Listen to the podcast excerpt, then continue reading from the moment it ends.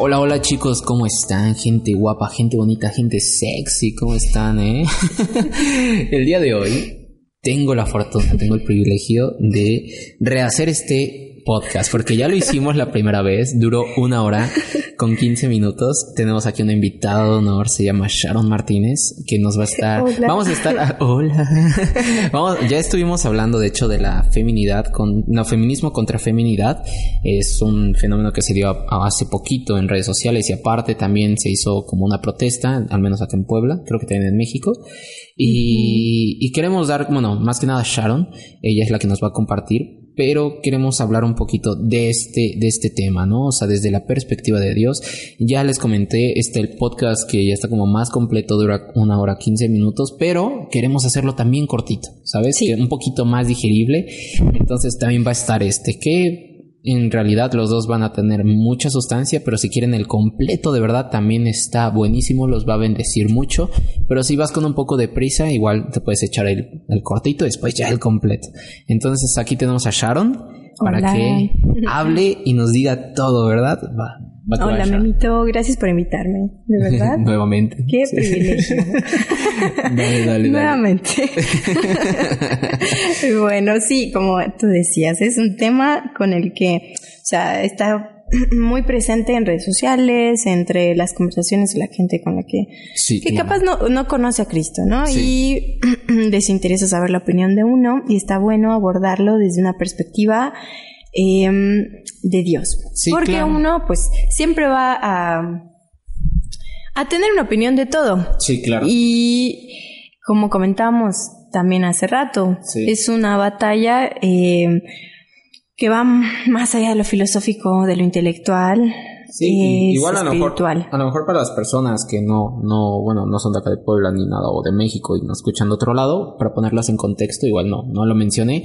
Hace poco hubo una manifestación de feministas aquí en la ciudad y se comportaron, de hecho, en redes se hizo muy popular, hubo memes, hubo, hubo de todo, eh, hubo graciosos, otros que pues no tanto, pero básicamente estas mujeres se, comportaron, bueno, a mi parecer, eh, de una forma un tanto violenta, ¿no? O sea, como ya estaban hartas ya de, de muchas cosas que han, vi- que han vivido, eh, pero a mí lo que me hacía mucho ruido, y lo comenté en el anterior podcast, es que cómo estás eh, expresándote en contra de la violencia, pero con violencia, ¿no? O sea, pides paz, pero actúas con violencia, ¿no? Y- entonces sí quiero ahí como que nos expreses, Sharon, o sea, de cómo sería, o sea, o cuál es la perspectiva, no, cómo sería, cuál es la perspectiva de la Biblia, o sea, del diseño de Cristo en, en- en una mujer, tanto incluso hablaste en el anterior como en el, en el hombre, ¿no? Como tal, a lo mejor provocando a veces esta, esta, esta forma de expresarse en las mujeres,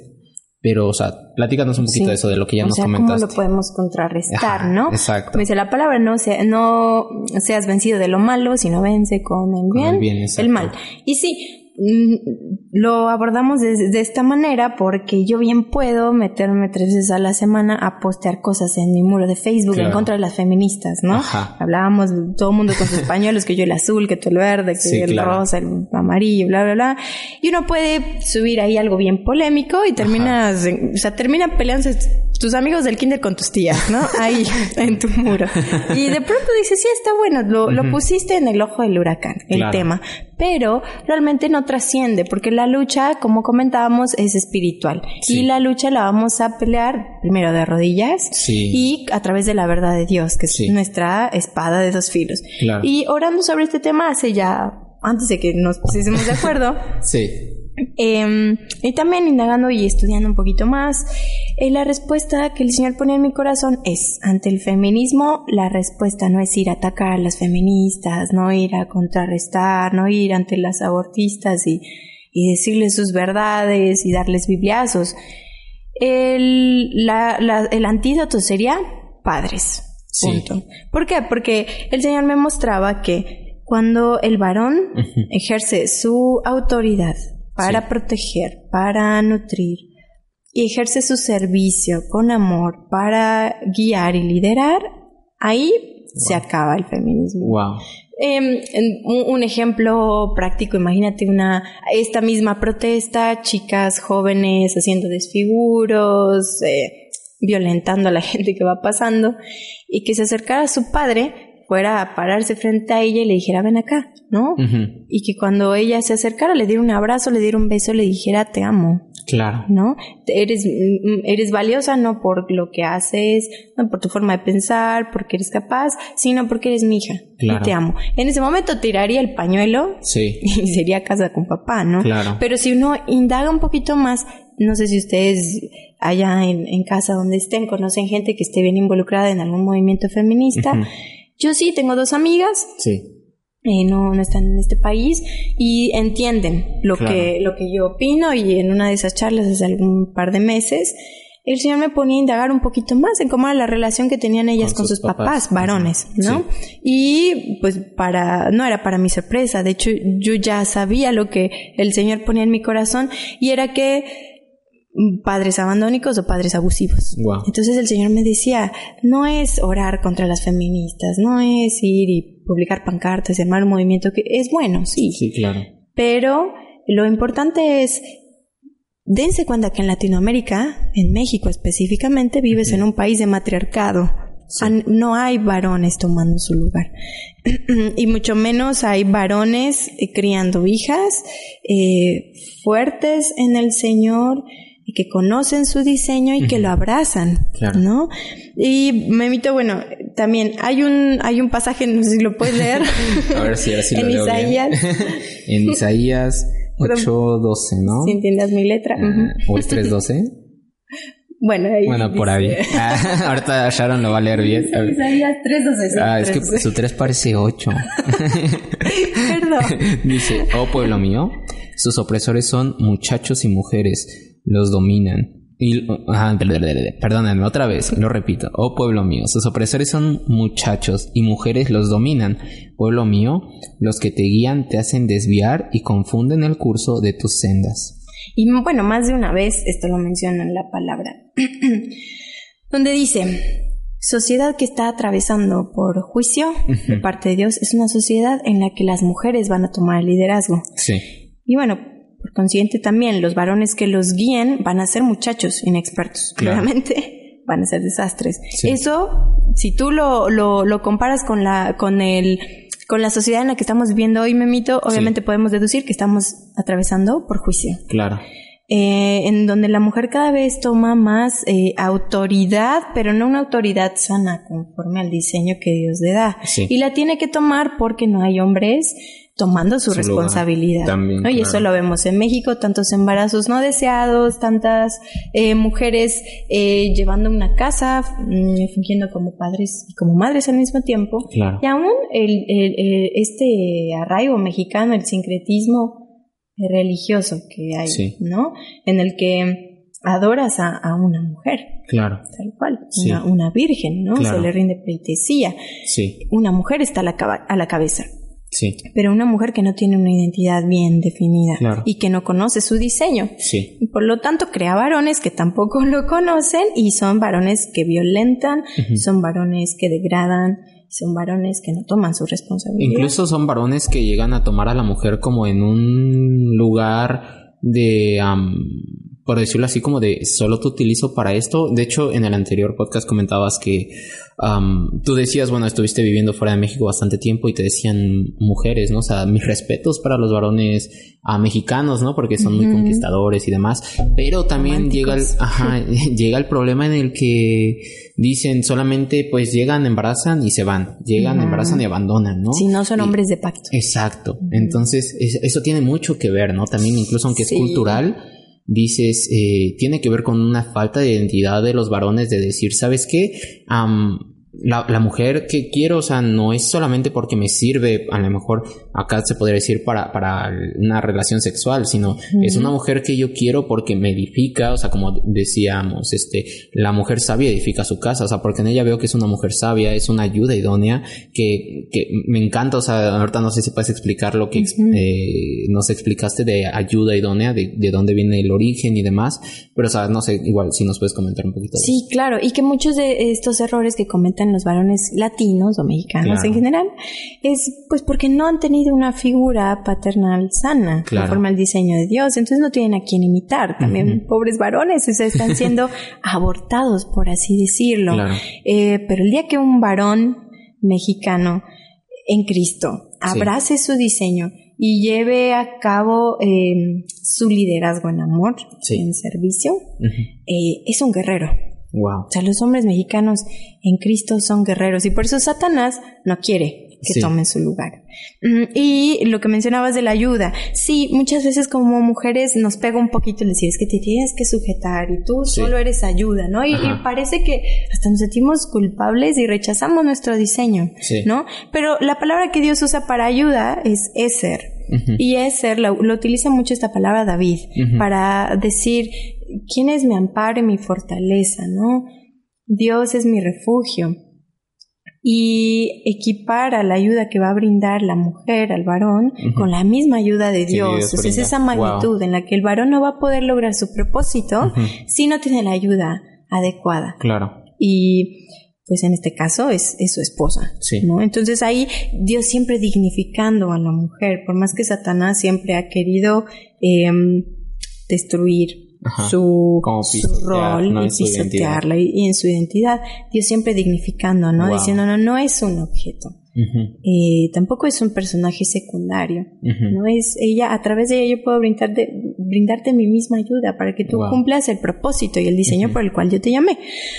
y eso lo puedes ver cuando les dicen primera de Pedro, traten a sus, a sus esposas como a vasos frágiles. Y si no las honran, honrenlas como a coherederas de la vida. Pero si no lo hacen, entonces sus oraciones van a tener eh, estorbo. ¿no? Y claro, también ahí habla de cuál es el diseño de Dios. Y tocando ese tema, a veces una como mujer rechaza ese diseño, porque el diseño que a ti te dan desde que eres niña es tipo un diseño Disney. Tú eres, tu feminidad es princesas, colores, caracoles, eh, unicornios. unicornios. no ves rosas, ¿no? Y no puedes hacer más porque, ah, porque eres, eres frágil, eres débil.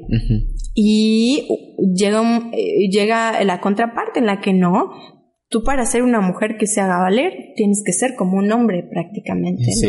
Y utilizar todos tus atributos para pisotear y para manipular.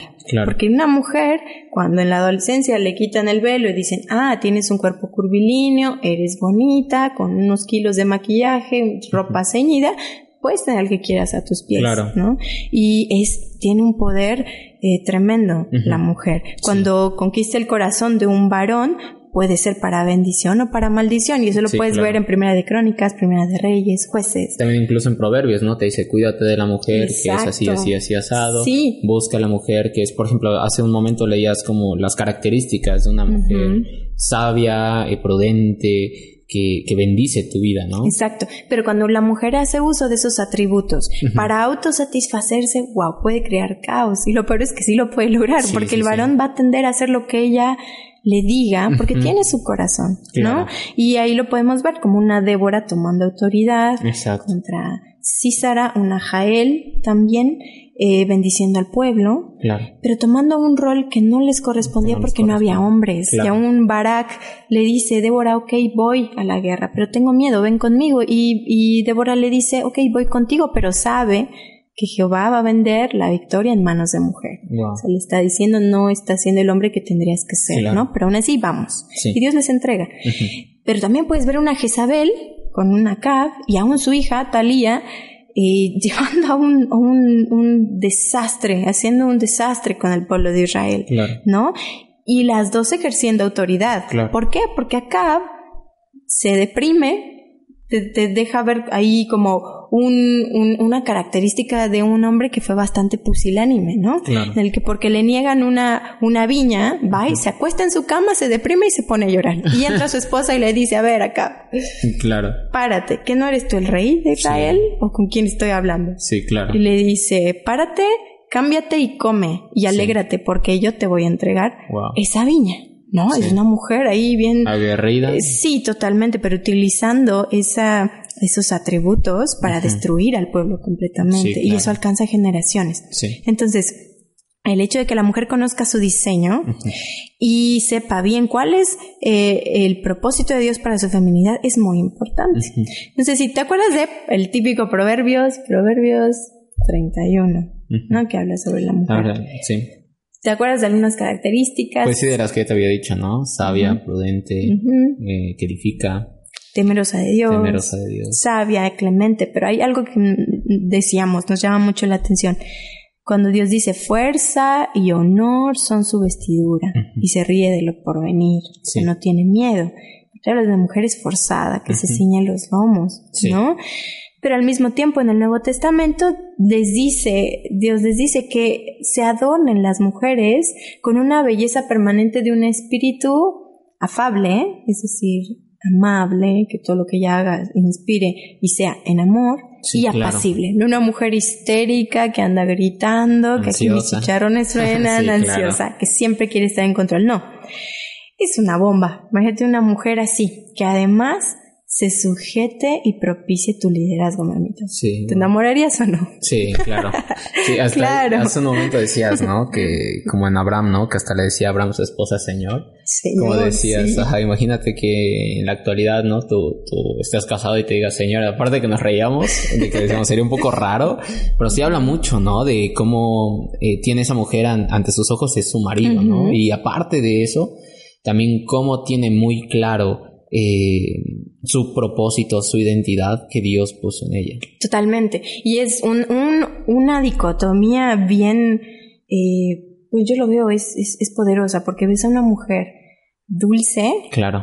Pero firme. Sí. Ves a una Esther siendo una mujer bella, em, e inteligente. Ves a una eh, distintas características de las mujeres de la Biblia donde em, son mujeres delicadas, pero muy esforzadas y valientes, ¿no?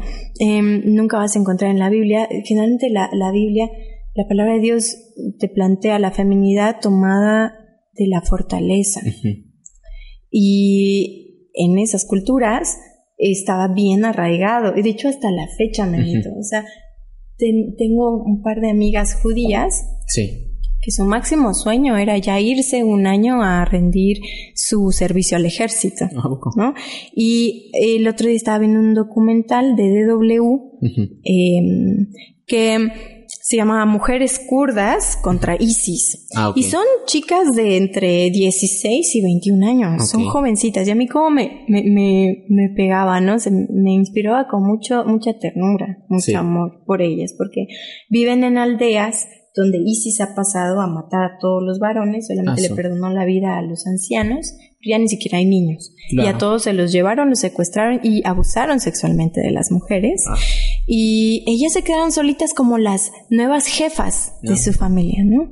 Y una de ellas escucha a su abuelo decir, pues las mujeres no pueden leer el Corán, y él le dice, en el Corán dice que todo lo que están haciendo Isis por Alá eh, todos estos hombres van a recibir una recompensa, pero la única manera de que ellos pierdan su recompensa es que una mujer los mate. Wow. Y es muy cultural, muy del, de, de estas, bueno, de todos los pueblos judíos, árabes, del Medio Oriente, etc. Y entonces ella dice, ah, pues tengo una idea, ellos nos quitaron a nuestros padres, a nuestros esposos, a nuestros hijos, nos dejaron, abusaron de nosotros, terrible. Pues vamos a empezar a entrenarnos para ir a la guerra y si ellos me matan yo me llevo a 10, ah. pero me los llevo al infierno. Porque una mujer tiene el poder de mandar al infierno al hombre más consagrado en el Alá, en, el Islam. ¿Qué pasó? perdón, perdón. o sea, es la única condición. Entonces todas ellas, imagínate esa, esa manera de pensar, ¿no? Y por ahí, en otro, en otro documental, Sí, me gusta ver los documentales. no se nota, pero hace muchos años estaba viendo la biografía de Ariel Sharon, mi tocayo. que fue primer ministro de Israel. Y había una, un periodista que graba, lo graba, pero como, como infragante, ¿no? O sea, ni siquiera se estaba dando cuenta. Y antes de desocupar la franja de Gaza, están todos sentados en un, en, en el campamento y él está rodeado de mujeres ancianas y de mujeres como de 30, 40 años. Okay.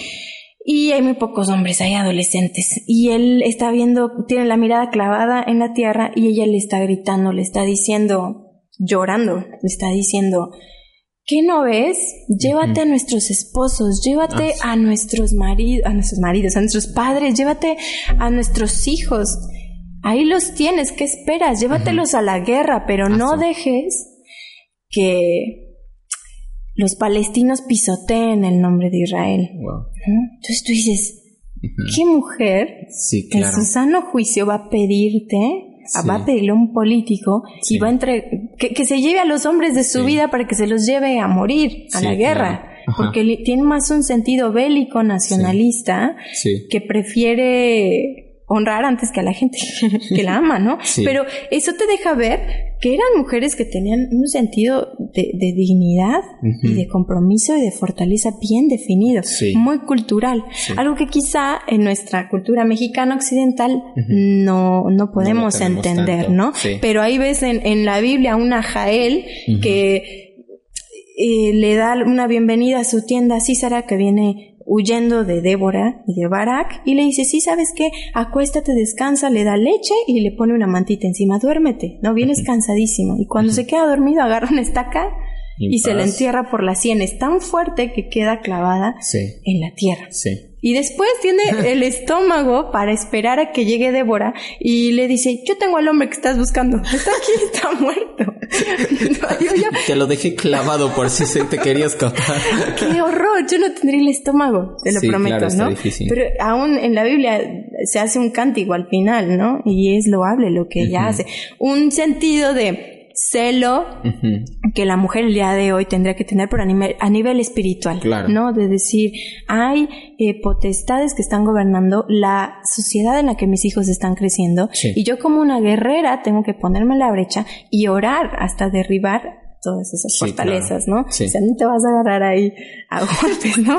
Pero es algo que se dignifica. En la palabra de Dios, Dios siempre asocia la feminidad con fortaleza, con honor, pero al mismo tiempo con mansedumbre, con, con este, afabilidad, con un espíritu apacible, ¿no? Entonces, Em, a lo mejor para ir cerrando, no sé cómo Para, para que nos expliques, eh, igual comentábamos, ¿no? Que incluso hay veces que sin que el hombre lo haga, la misma mujer se llega a desvalorizar, ¿no? Un ejemplo que yo ponía muy, muy evidente y a mí me ha tocado verlo es que, por ejemplo, incluso en familias, hay veces que el marido gana muy bien, y al, grado que le, pues, la esposa no trabaja y aunque haya estudiado una carrera o algo por el estilo, pues eh, prefiere mejor el que se quede en su casa, ¿no? Educando a los hijos.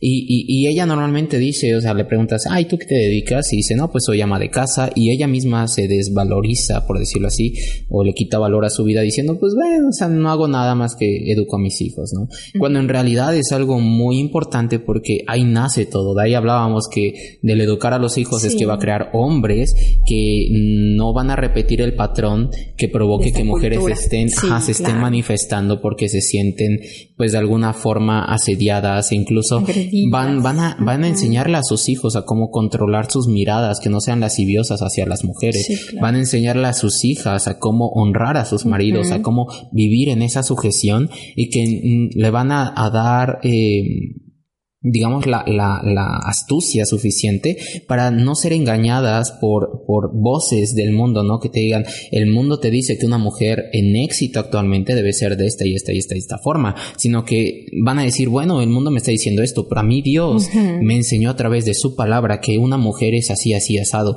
y, y una mujer de este estilo está viviendo en el propósito para el que fue creado y no es contra su naturaleza. Exacto. Entonces, tú no sé si nos puedes compartir. En, esta parte, eh, en el núcleo familiar, obviamente se va a definir mucho una feminidad sana conforme al diseño y la masculinidad. Exacto. Y una, una mujer como mamá aprende a poner, a sujetarse a su esposo, porque se, primero ya se sujetó al Señor, obviamente sus hijos van a seguir su ejemplo y se van a sujetar a ella. Y ella va a propiciar que ellos tengan su identidad bien puesta en Cristo, Exacto. ¿no? Y cada quien abrazando el diseño y el rol que les toca, ¿no? Pero es bien importante, como decíamos al, al, principio, cuando los varones, desde chicos, desde jóvenes, aún antes de casarse, empiezan a eh, dignificar su rol, su masculinidad y la empiezan a vivir como, de acuerdo al diseño de Dios, es poder puro.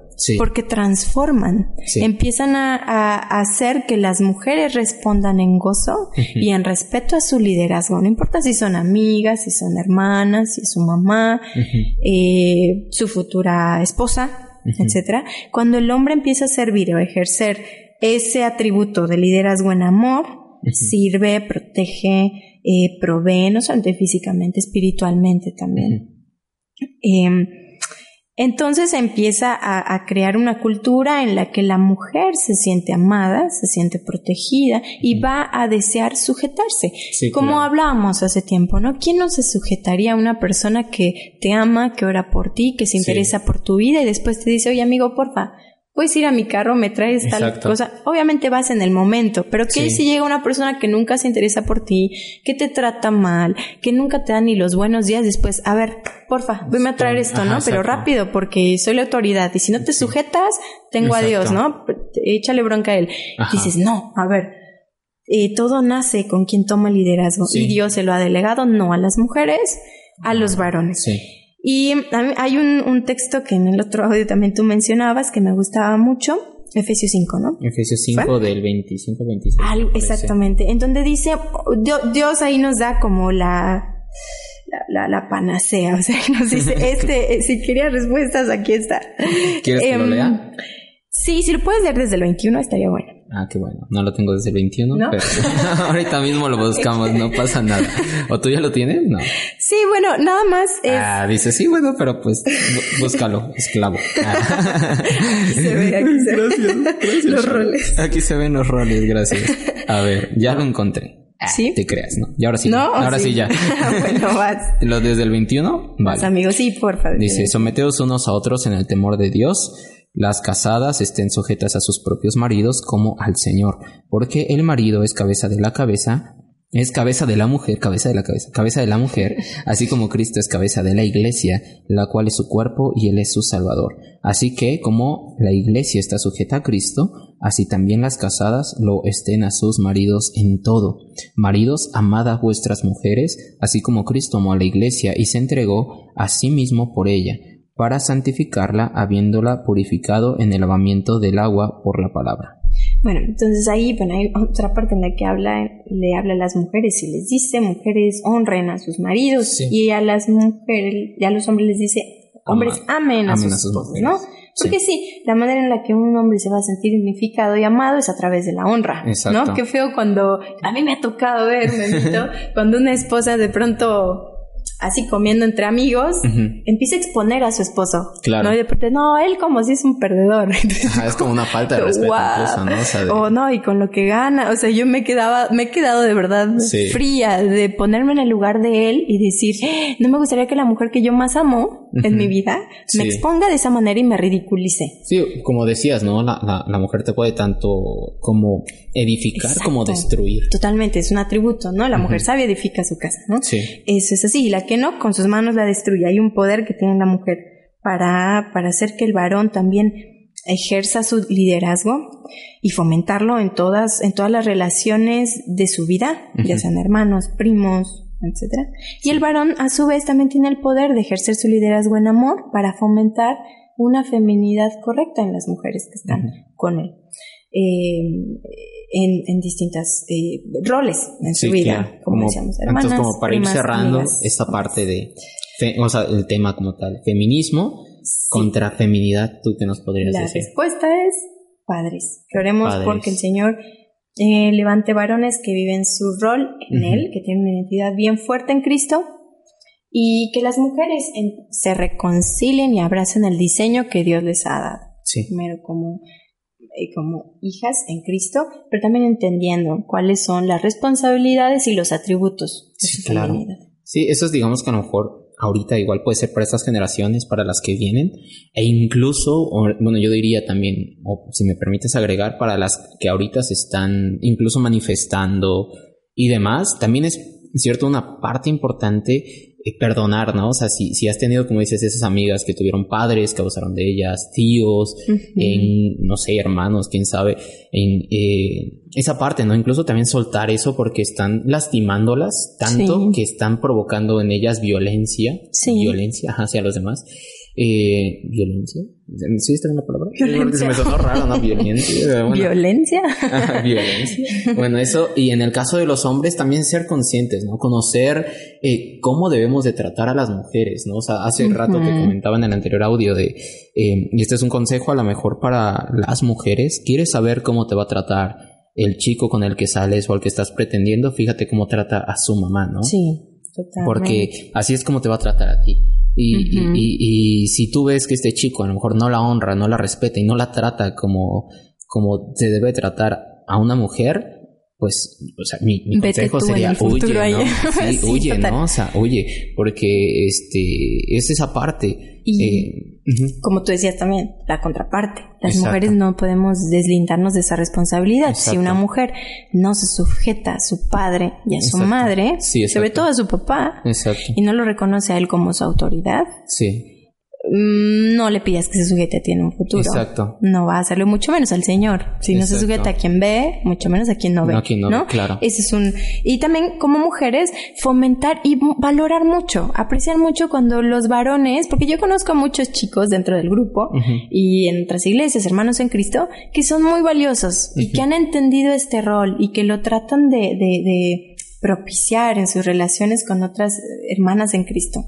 Y es muy lindo ver cuando el hombre toma ese liderazgo eh, en amor, pero muchas veces en la inmadurez las chicas no lo saben valorar, ¿no? Y piensan que es como es que soy una princesa y me despleitesía y no puede ser así, porque ese no es el corazón de Cristo. Al contrario, si tú tienes hermanos, amigos, conocidos, y tú reconoces el carácter de Cristo en, en ellos, foméntalo, ¿no? Si tú puedes tomar la decisión en un grupo, a un ministerial, pero ves que hay un hermano que tienes al lado que necesita ejercer su responsabilidad y su liderazgo, bueno, decirle, desde el decirle, ¿por qué no oras tú? Sí. ¿No? O ¿por qué, qué, qué piensas? O, sí propongan ideas, no ser siempre la mujer la que toma la iniciativa y el liderazgo. No porque no lo podamos hacer, lo haríamos bien, pero recordemos los roles. Jesús se sometió al Padre siendo el mismo Dios. Sí, como lo acabamos de leer, ¿no? Exacto. Entonces con eso cerraríamos, Memito. Wow. Pues eso sería todo. Yo creo que igual con la intención de, de cerrar este audio más corto, que es la intención, porque el anterior sí está, está buenísimo, o sea, tocamos muchos más temas que yo creo ahorita no estamos tocando por lo mismo de que la intención es que sea más corto, pero incluso tocamos eh, temas como de, el, creo que con el que empezamos fue de la mujer predicando, ¿no? O sea, o sea tomando esa parte del contexto histórico y no es porque digas, eh, la mujer no tiene la capacidad de predicar ni nada por el estilo, o sea, hay pastoras increíbles, tú escuchas sus mensajes y te dejan helado los huesos de tanta palabra, sino que debes de ver el contexto histórico para entender esa parte. Y no es como de que muchas iglesias, que sí, yo conozco iglesias que dicen, no, es que viene la Biblia y como dice que no, o sea, la verdad no, o sea, tienes de entender ese contexto para decir, ah, bueno, por esta razón se puso. Pero tomando ese, eh, digamos que ese precepto fue que fuimos haciendo todo el tema y ya cuando vimos nos llevó una hora quince minutos.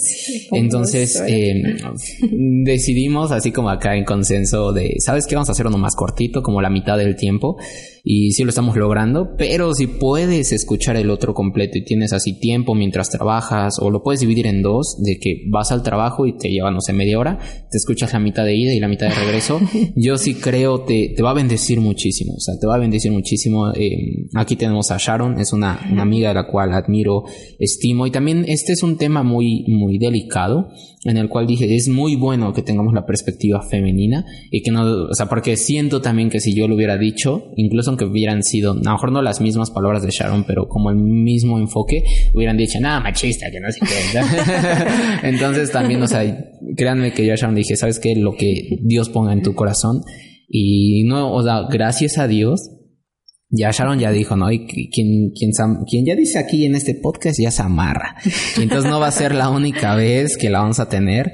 Si tienes alguna duda eh, o tienes alguna pregunta por eh, una pregunta hacia ella, no solamente de este tema, sino que, oye, ¿sabes qué? Me gustaría que hagas un tema con Sharon de esto ponlo en los comentarios eh, de YouTube. Estos podcasts también los estoy subiendo a YouTube y ahí ponlo y para la, el siguiente podcast lo podemos hacer de ese tema o si son preguntas muy específicas hacia Sharon, les pedimos que la responda. Sí, si no, igual no les voy a responder de... Ah. Pásame el número de... no. ¿A qué hora sale por el pan? ¿A qué hora sale por el pan de esa Sharon? Se ve que tiene, se ve que tiene una, una voz acá como de Argentina, porque si no lo saben, Sharon es todo un tiempo viviendo en Argentina. Entonces no sé si lo, yo al menos cuando le mando algún audio o hablo con ella por teléfono sí le noto ese acento. O sea, no, es muy marcado. No trates de cambiar el tema. Ah, la vida. bueno, ya cerramos y esto se descontrola. Ya cerramos y no... Eh, ya acá nos podemos echar relajo. Pero bueno, chicos, chicos y chicas, eh, este es como cerramos este tema o este, este audio intento de audio más corto. Siento que el tema pues no se presta mucho para hacer un audio corto. Pero pues bueno, yo soy Guillermo Díaz y aquí Sharon que se despida. Sharon Martínez. Gracias por invitarme, Memito. Ah, no, pues gracias a ti por venir. no es la primera vez que va a ser. Van a venir muchos más. Y pues bueno, no va a ser ni primera ni única, perdón, más bien. Pues nos despedimos. Bueno. Hasta luego. Bye. Bye.